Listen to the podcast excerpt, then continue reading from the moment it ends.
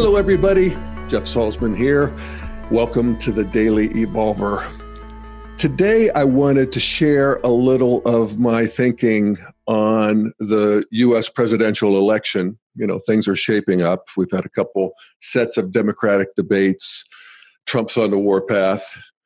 And there were a couple articles in the New York Times Sunday Review that really piqued my interest, and I thought I'd just share some of what I was thinking about it. Uh, the first article is see, it's a full page article where there is a grid uh, with each of the, I guess it's 20 leading contenders for the Democratic nomination. It's a spoof and it's as if it were Tinder profiles. So it was a good way to just look at all of them at once and consider that. And then the second article that caught my attention was a uh, column by Ross Douthat, who is the New York Times resident, quote, conservative, although kind of a sophisticated progressive conservative, if you ask me. And the name of the article is Donald Trump is Not a Sinister Genius, with a subhead His race baiting is impulsive, not a strategy. And I agree with that. And that aligns with what I consider to be a developmental view, and, and, and which is the most instructive view to me of Trump. And that is that he is in important lines of development arrested at red or the egocentric stage. And I'm talking morally, I'm talking in terms of identity. And adults that are arrested at this stage we sometimes refer to them as sociopaths or psychopaths, and I say that with all peace and love. They're children of God too.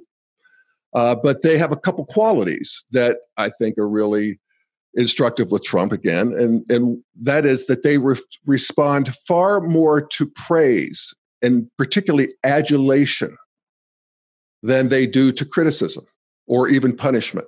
They just don't have sensors for that. And I don't know where it was, but it just struck me another one of his quotes that, you know, just blow my mind. But he made the observation about himself that I don't mind offending people. And that is obviously true. Uh, but on the other hand, you know, the stirring up of the crowd and getting that kind of adulation where people are just loving you and cheering and waving and unison and call and response and you're big daddy it's deeply thrilling. And that is something that is just mother's milk at red. That's what we're going for at that stage.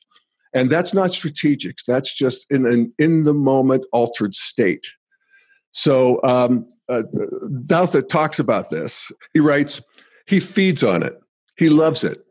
And he's as obviously bored by the prospect of a safe status quo campaign as he is obviously uninterested in the conservative intellectuals trying to transform Trumpism into something intellectually robust. Lied in that sentence, but it's true.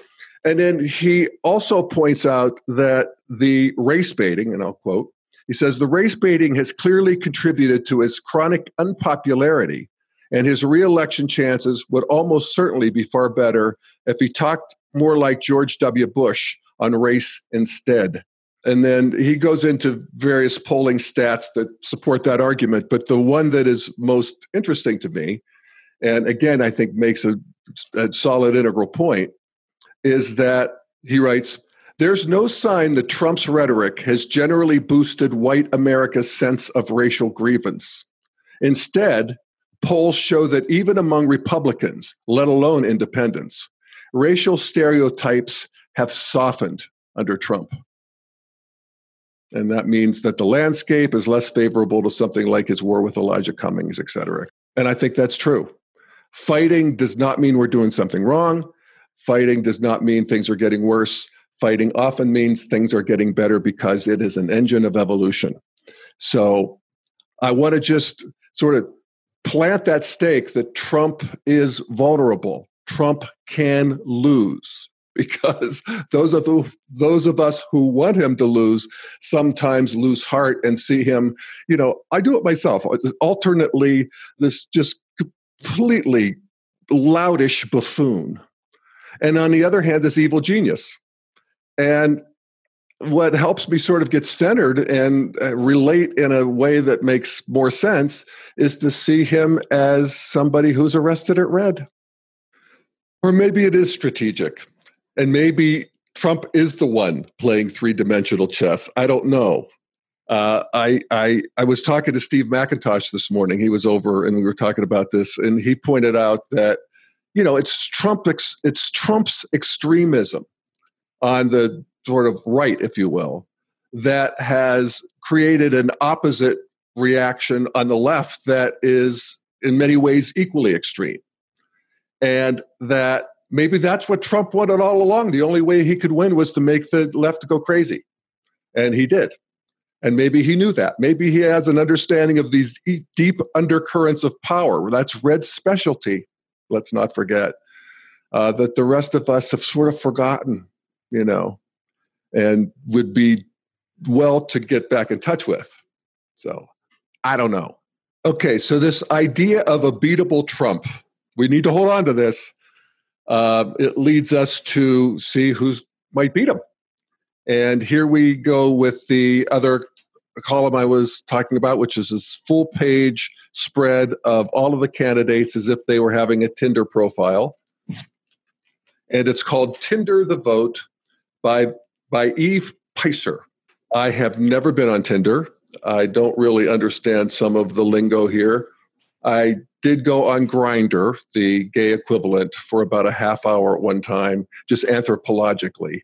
And of course, once I realized you had to create a profile in order to move forward, I bailed at that point, of course.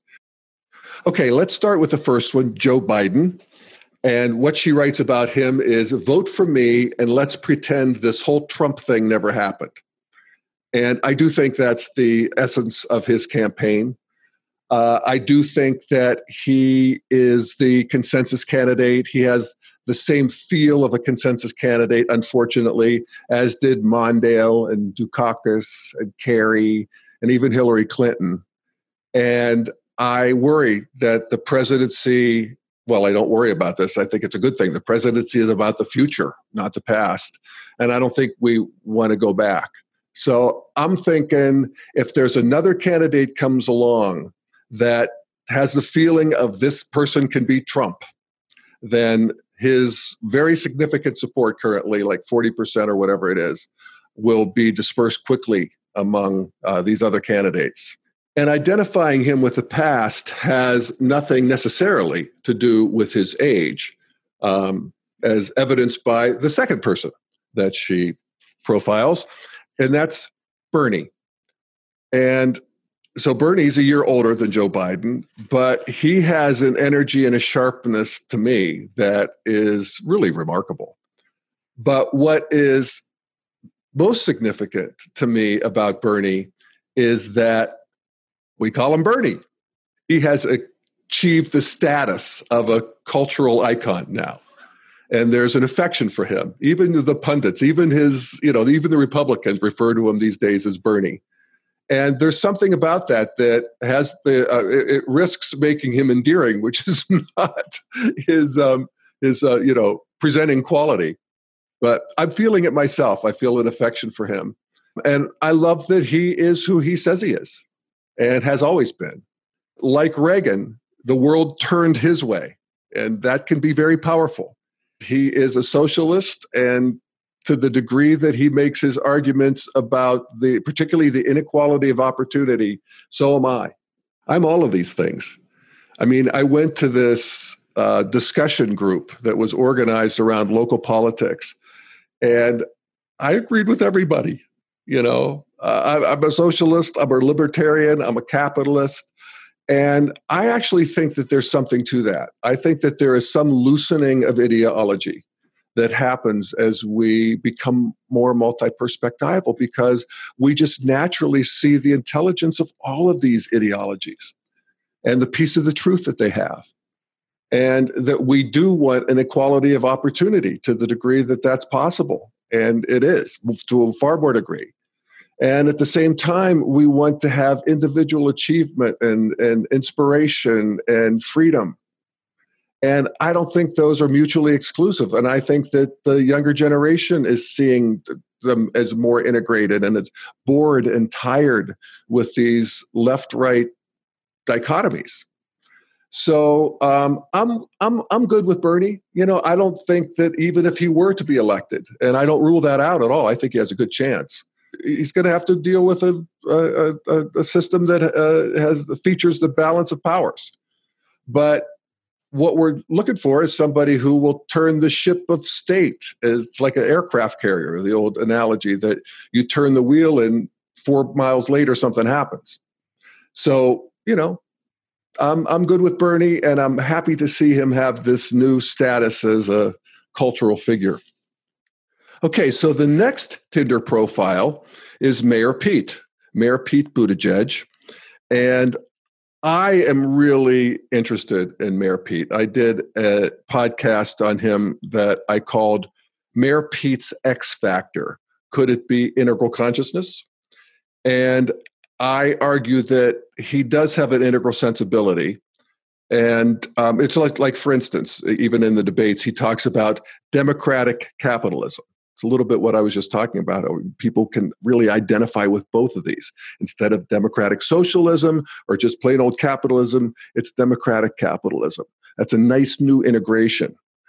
Uh, Medicare for all who want it is a nice new integration. It's, it's an uh, evolution of centrism in a way that I think is a, I mean, I think it's the winning lane uh, against Trump, uh, run up the middle like this. And my fantasy is that when Kamala Harris was arguing with Biden about who did or didn't support mandatory school busing in the 70s, which was a disastrous political policy for sure. It peeled off a lot of middle of the road Democrats who never came back because they saw an out of control social engineering, multicultural thing coming online in the mid 70s that they just weren't ready for, where children were being bussed across town and it wasn't popular with blacks or whites. And I mean, to say that, to say, wait a second, is nobody going to state the obvious here? Is this where the party is that we're arguing about our fealty to busing? And that would have got the news. That would have really rung chimes for a lot of moderate Democrats. It also would have, you know, it's it's a little bit like what Trump knows. It's just an exercise of power. It, it's like if you remember the very first Republican debates when Trump was standing on stage with I think there was 19 Republicans and the very first question of the very first debate was raise your hand if you pledge to support whoever it is that will be the nominee of the party. And everybody raises their hand except Donald Trump. And right in that moment, he was, you know, he, he gained stature. There was these pygmies beside him that were all, you know, in this Republican trance. And what he should have said was I'm not here for the Republican Party. I'm here for the left out Americans who, you know, he could go into his whole American carnage thing right then and there. Instead, being Donald Trump and being egocentric, he said, Well, I'm not going to pledge this because I'm going to wait to see how you treat me. You treat me good, I'll treat you good. I mean, it was nauseating. I mean, especially after this amazing thing of not raising his hand. But at any rate, there was a possibility in the Democratic debate when there was arguing on these far left positions for somebody to just say, wait a second, this is crazy. And to at least take that lane. I wish Mayor Pete had done it, but he didn't. And I still love him anyway. So next is Andrew Yang. And, you know, God bless Andrew Yang. He has this techie vibe He's in his early 40s. He's whatever the hell generation that is. I'm getting them all confused at this point. But, you know, he's all about the robots and about the new evolution of the new economy where work is going to be less and less onerous for sure, if not completely optional. And his marquee policy is universal basic income, where the government writes a check to basically everybody every month and it's a living wage, so to speak. You can live on it. I think the devil's in the details. I think that's the beginning of a conversation. This is how things move forward. So I'm happy that he's carrying that torch. And, you know, I think it's also just obvious that the Democratic primaries are a branding exercise for a new generation of leaders. And they want to come out and they want to get known, and they really may not expect to win the presidency. You never know. There's a you know, after Trump and Obama, you can't say that the long shot doesn't have a chance. But uh, at any rate, you build your brand. So this is his, and I think it's good, and I'm for him. Okay, so the next Tinder profile is Kirsten Gillibrand. And what this writer writes about her is Senator, period, woman, period. And that is Kirsten Gillibrand's brand, women. I read her book which is called, what is it? Off the Sidelines Speak Up, Be Fearless, and Change Your World. Basically written to women. It's uh, she comes from a long line of powerful political women, and her argument is for women to be ambitious, and that that's okay. It's a you could have it all, but maybe not all at once. I, I thought it was a good book. I thought at the end of it, I felt like she didn't care about me because I was a man a little bit. I mean, I, I felt a little left out of it, honestly. But um, you know, God bless her. She, that, that's the brand she wants. It has gotten her into some serious trouble, actually, with the Democratic uh, base, at least. She spearheaded the movement to purge Al Franken from the Senate, also a Democrat for, I think, what a lot of people think are pardonable offenses. So she carries that, but that's her brand. And regardless of whether she wins or not, she is a higher profile advocate for women and a good one. All right. Next is a personal, another. Okay. So next is another personal favorite of mine, Marianne Williamson. Okay. So next is another personal favorite of mine, Marianne Williamson. And it says, What if instead of having a Department of War, bad in parentheses, we have a Department of Peace, good in parentheses? And then the second line is, Pick me for good karma.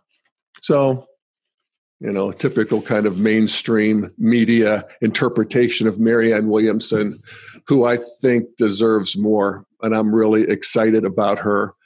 I've really, I, do I say I loved Marianne Williamson for decades? I've been impressed with her. I've appreciated her teaching for decades.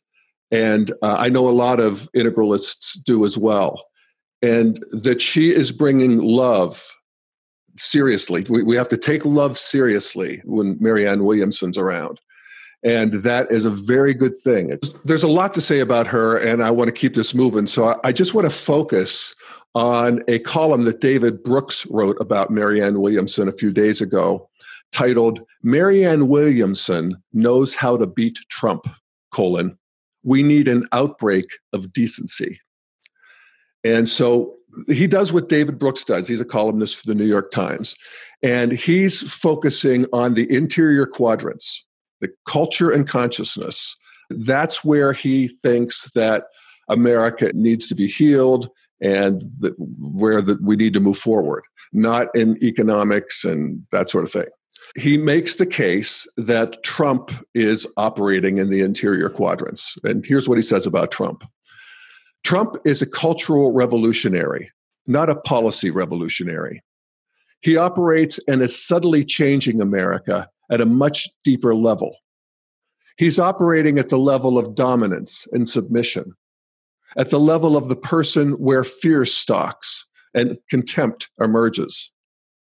He's redefining what you can say and how a leader can act. He's reasserting an old version of what sort of masculinity deserves to be followed and obeyed. In Freudian terms, he's operating on the level of the id. And I would add that in integral terms, Trump is arrested at egocentric in important lines of development. And he is activating egocentrism or red stage of development in the culture and in our consciousness.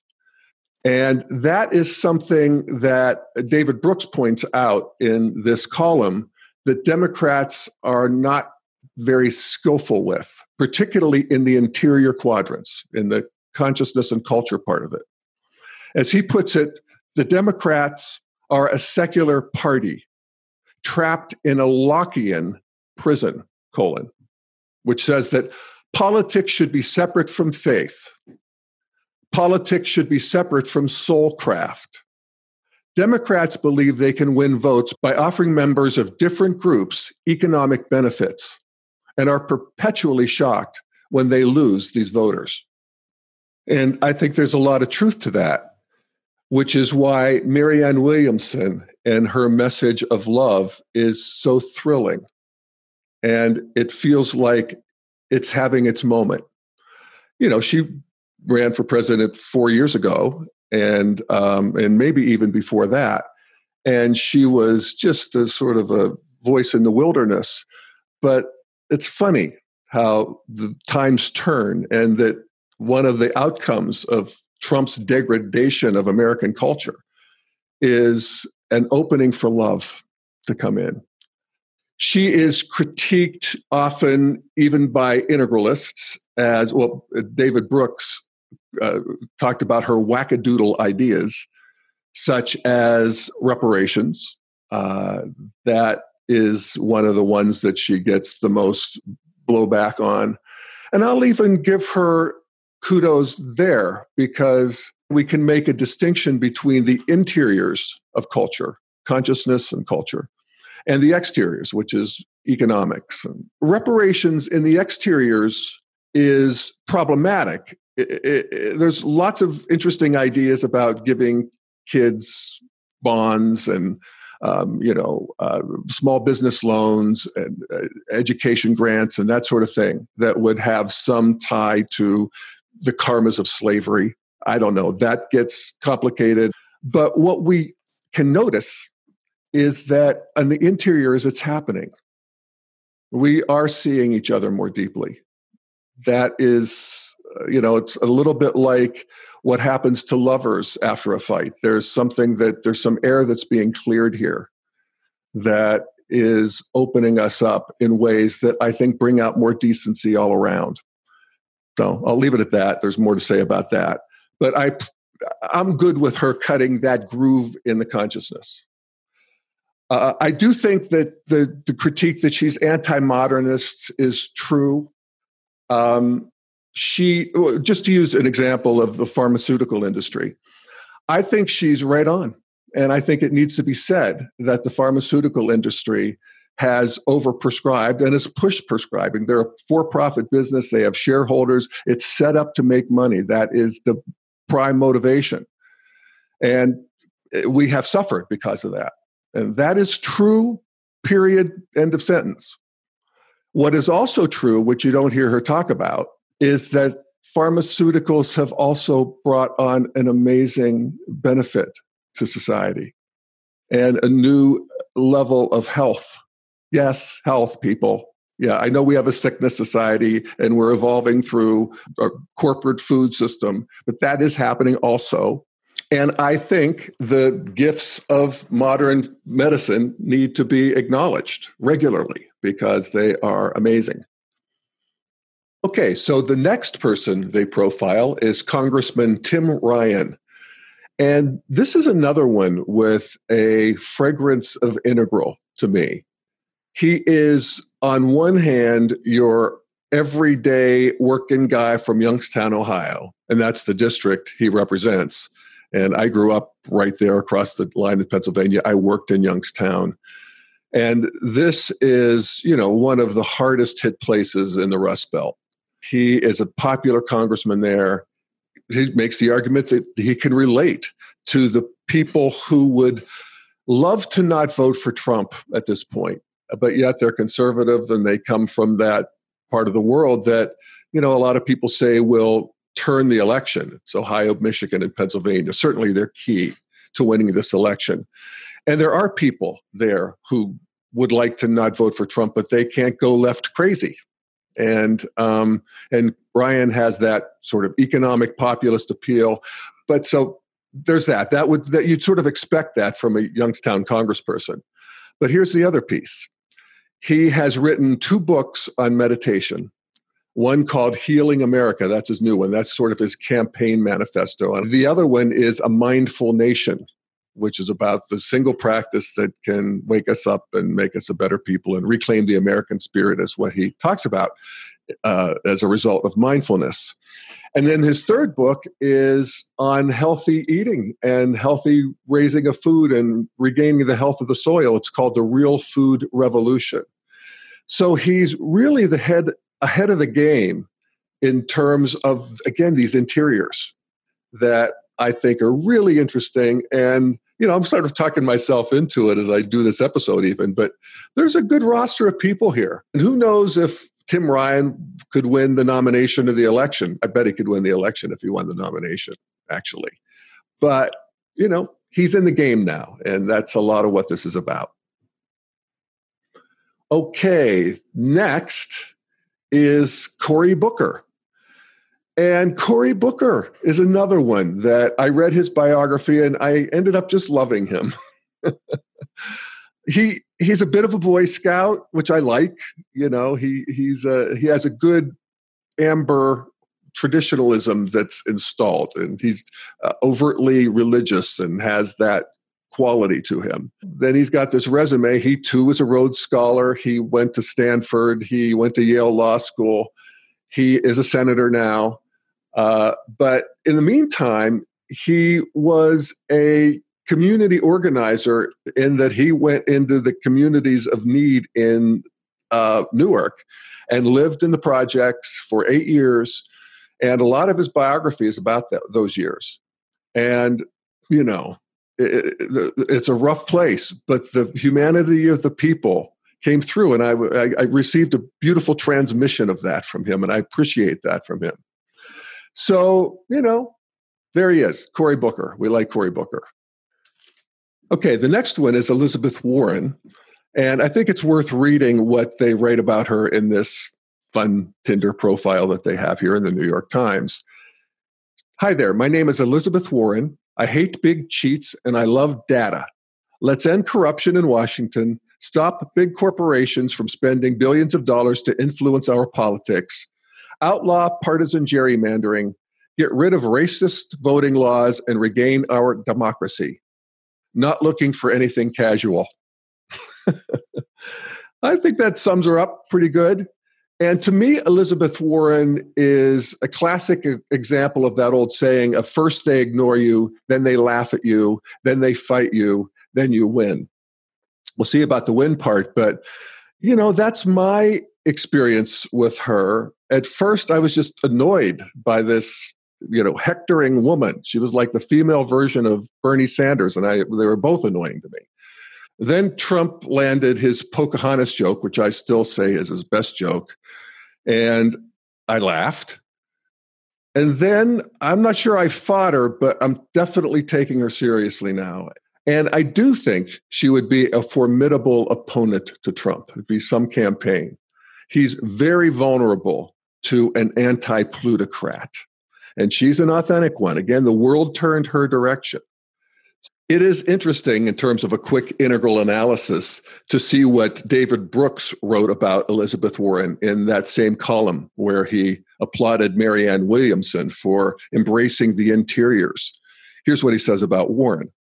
He says, Elizabeth Warren is a social scientist from Harvard Law School who has a plan for everything, dash, except the central subject of this election, which is cultural and moral.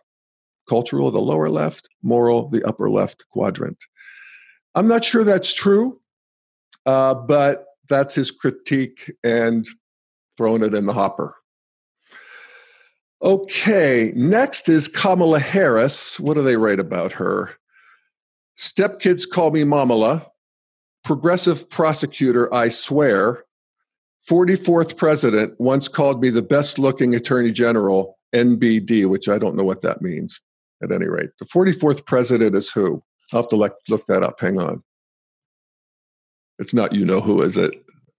no, it's not. it's our guy, Obama, uh, who had the temerity to comment on a woman's looks. Anyway, um, my take on her is I wish I liked her better. And part of what I do like is maybe a little bit about what Obama's noticing is that she has a presence and she's got charisma in a certain kind of way that feels physical, even. She's got a lot of kinetic energy. I'm not sure I see the substance. I don't know where she's at. It feels political. She feels ambitious for the sake of ambitious. Um, so, so far, not getting hooked, but I'm open. All right. Next are the white guys. this is from an article in New York Magazine called A Guide to All the Indistinguishable Men Running for President. And the author writes Two of them are named John, two of them are from Colorado. Most of them skew centrist. All of them have haircuts that say they appreciate a sensible pair of Dockers khakis. Together, they represent nearly a quarter of the Democratic candidates, but are collectively polling at under 6%. And she's talking about Michael Bennet, my senator, John Hickenlooper, my ex governor, Steve Bullock, John Delaney, and even to me, they feel pretty interchangeable. And it is true. And actually, in the same issue of the Sunday Review, Maureen Dowd, the columnist, talked about to be a white candidate, a male, straight male white candidate these days, you have to have something really going for you that's different and special. And these guys are centrists and they're not getting anybody excited. And it just makes me think about, you know, does, so does that make me racist against white guys, uh, of which I am one? But I do think there is something to the idea of group karmas and there is something about being a woman in this time, a racial minority, a gay guy, whatever, that I feel excited by and attracted to. And I want to know what they have to say and what they see that I'm missing or what that might be. And, you know, maybe I compensate for the people who have the nerve to prefer straight white men. And it all evens out and the beat goes on. And there's certainly a lot more to unpack here, but it's worth noting quickly that each stage of development defines racism differently. Green feels that anybody who doesn't see it their way is, is racist. And green includes the interiors, historical karmas, all of that sort of thing in their calculations. They've, they've felt into that. Modernity just wants to get things together in terms of the laws and the regulations so that there's no official race uh, racism, uh, and pretty successful at that. And then there's the traditionalists, and they just aren't that interested in other customs and other peoples, and they feel that theirs is better because they know it better, and their grandmother knew it, and there's a whole thing. It's like my cousin said. She said, "I don't know about the Buddhists. All I know is that Jesus Christ is my Lord and Savior." And don't bother me with this other stuff. So, you know, green, there's your bigot. Okay, next up is Bill de Blasio. And it's interesting to note he's the mayor of New York City and that he is less popular in New York City than Donald Trump is. But I must say, in the debates, I think he makes a good impression. He's strong. It would be, again, an interesting contest between these two New Yorkers. And he, I think, has an authenticity to him he'll take it to the corporations. He's he's pretty much runs the Democratic company line, but I'm good with Bill De Blasio. They don't really have much to say that's interesting in their Tinder profile here. They talk about his dance moves, that he loves ska, and that he's six five and married to Chirlane. So pretty whatever. Maybe inside jokes here. I don't know. This that's the New York mayor, so New York Times. All right. Next is Beto, Beto O'Rourke. Hmm. Well, I think we're all feeling Beto the last day or two with this El Paso shooting. That's his uh, district.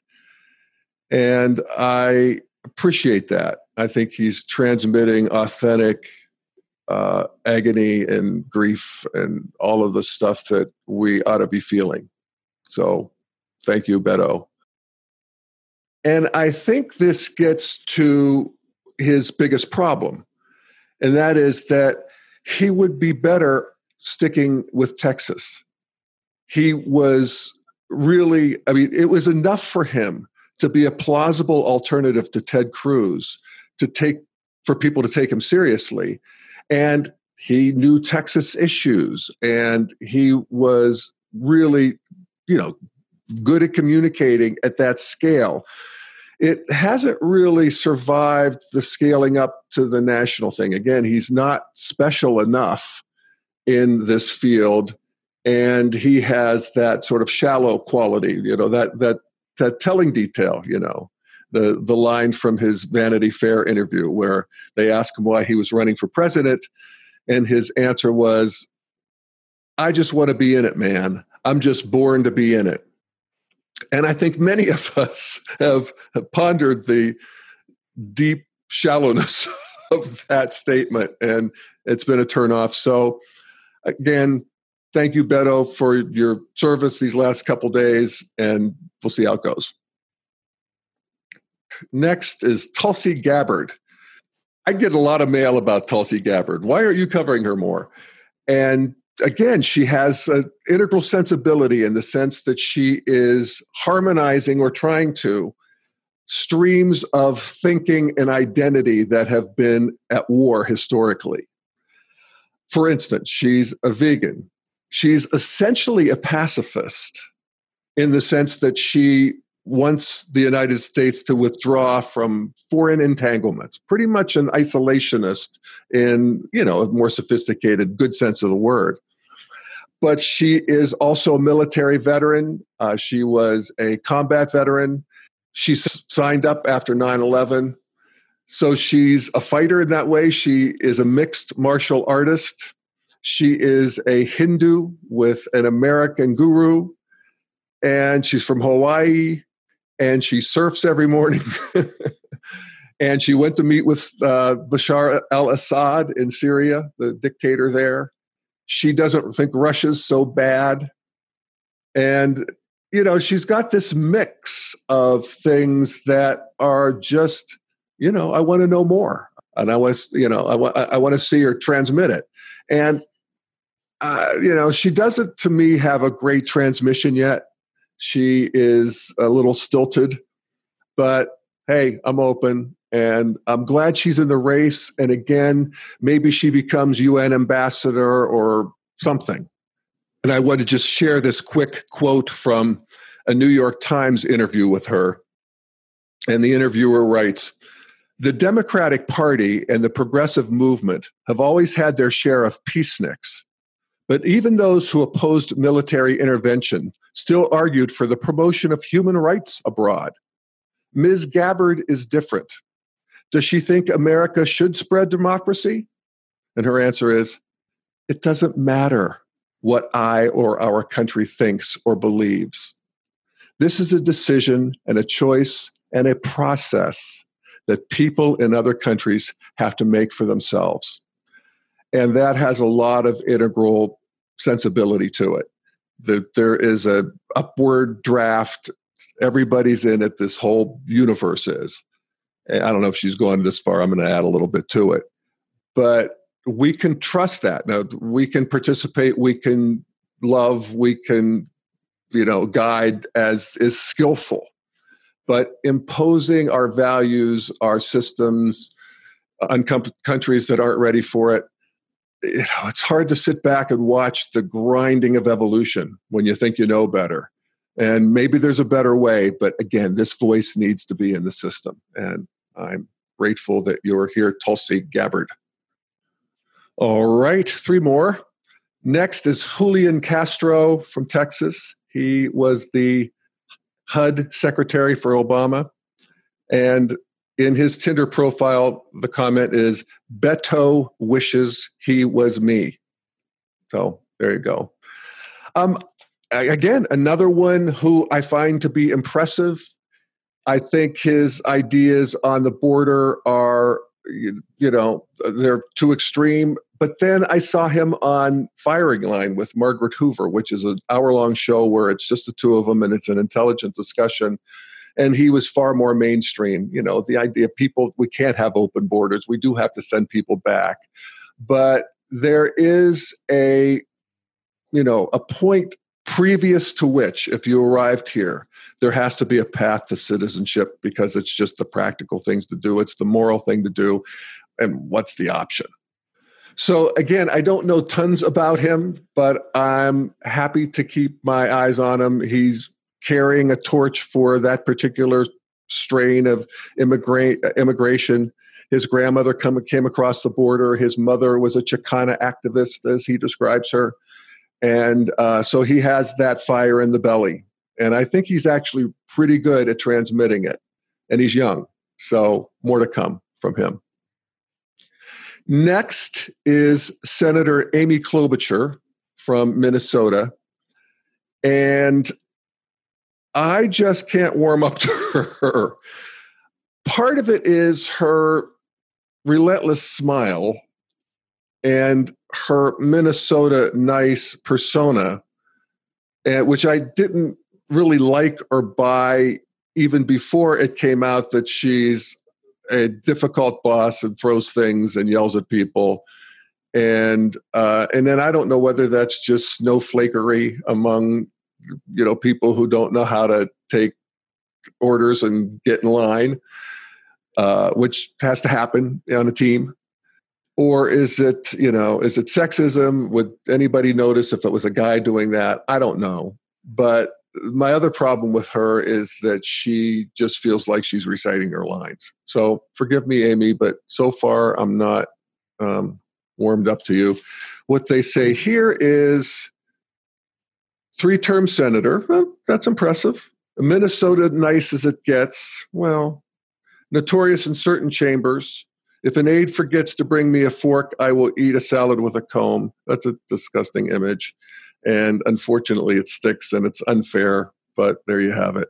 So, you know, maybe you just continue to be a good senator from Minnesota. Next is, oh, the last one.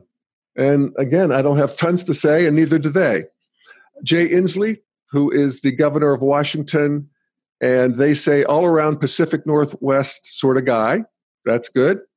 And pick me to stop climate change. Climate change, that's a big issue for progressives, for people who have a world centric view.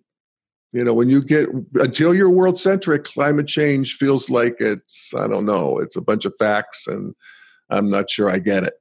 But when you are, it becomes something that is really important that we take care of this planet. So that is a uh, powerful stream of energy in the Democratic Party. So, all in all, it's, I think, a very interesting and fertile field coming from the left. And I think it covers all of the passions of the left from, you know, reorganizing the economic system, women, race, climate, love. It's, um, it's going to be very, very interesting. All right, that'll do me. Once again, you can find all my work at dailyevolver.com. Thank you for listening, and we'll keep up with the story. It's a it's a doozy. All right. Bye, folks.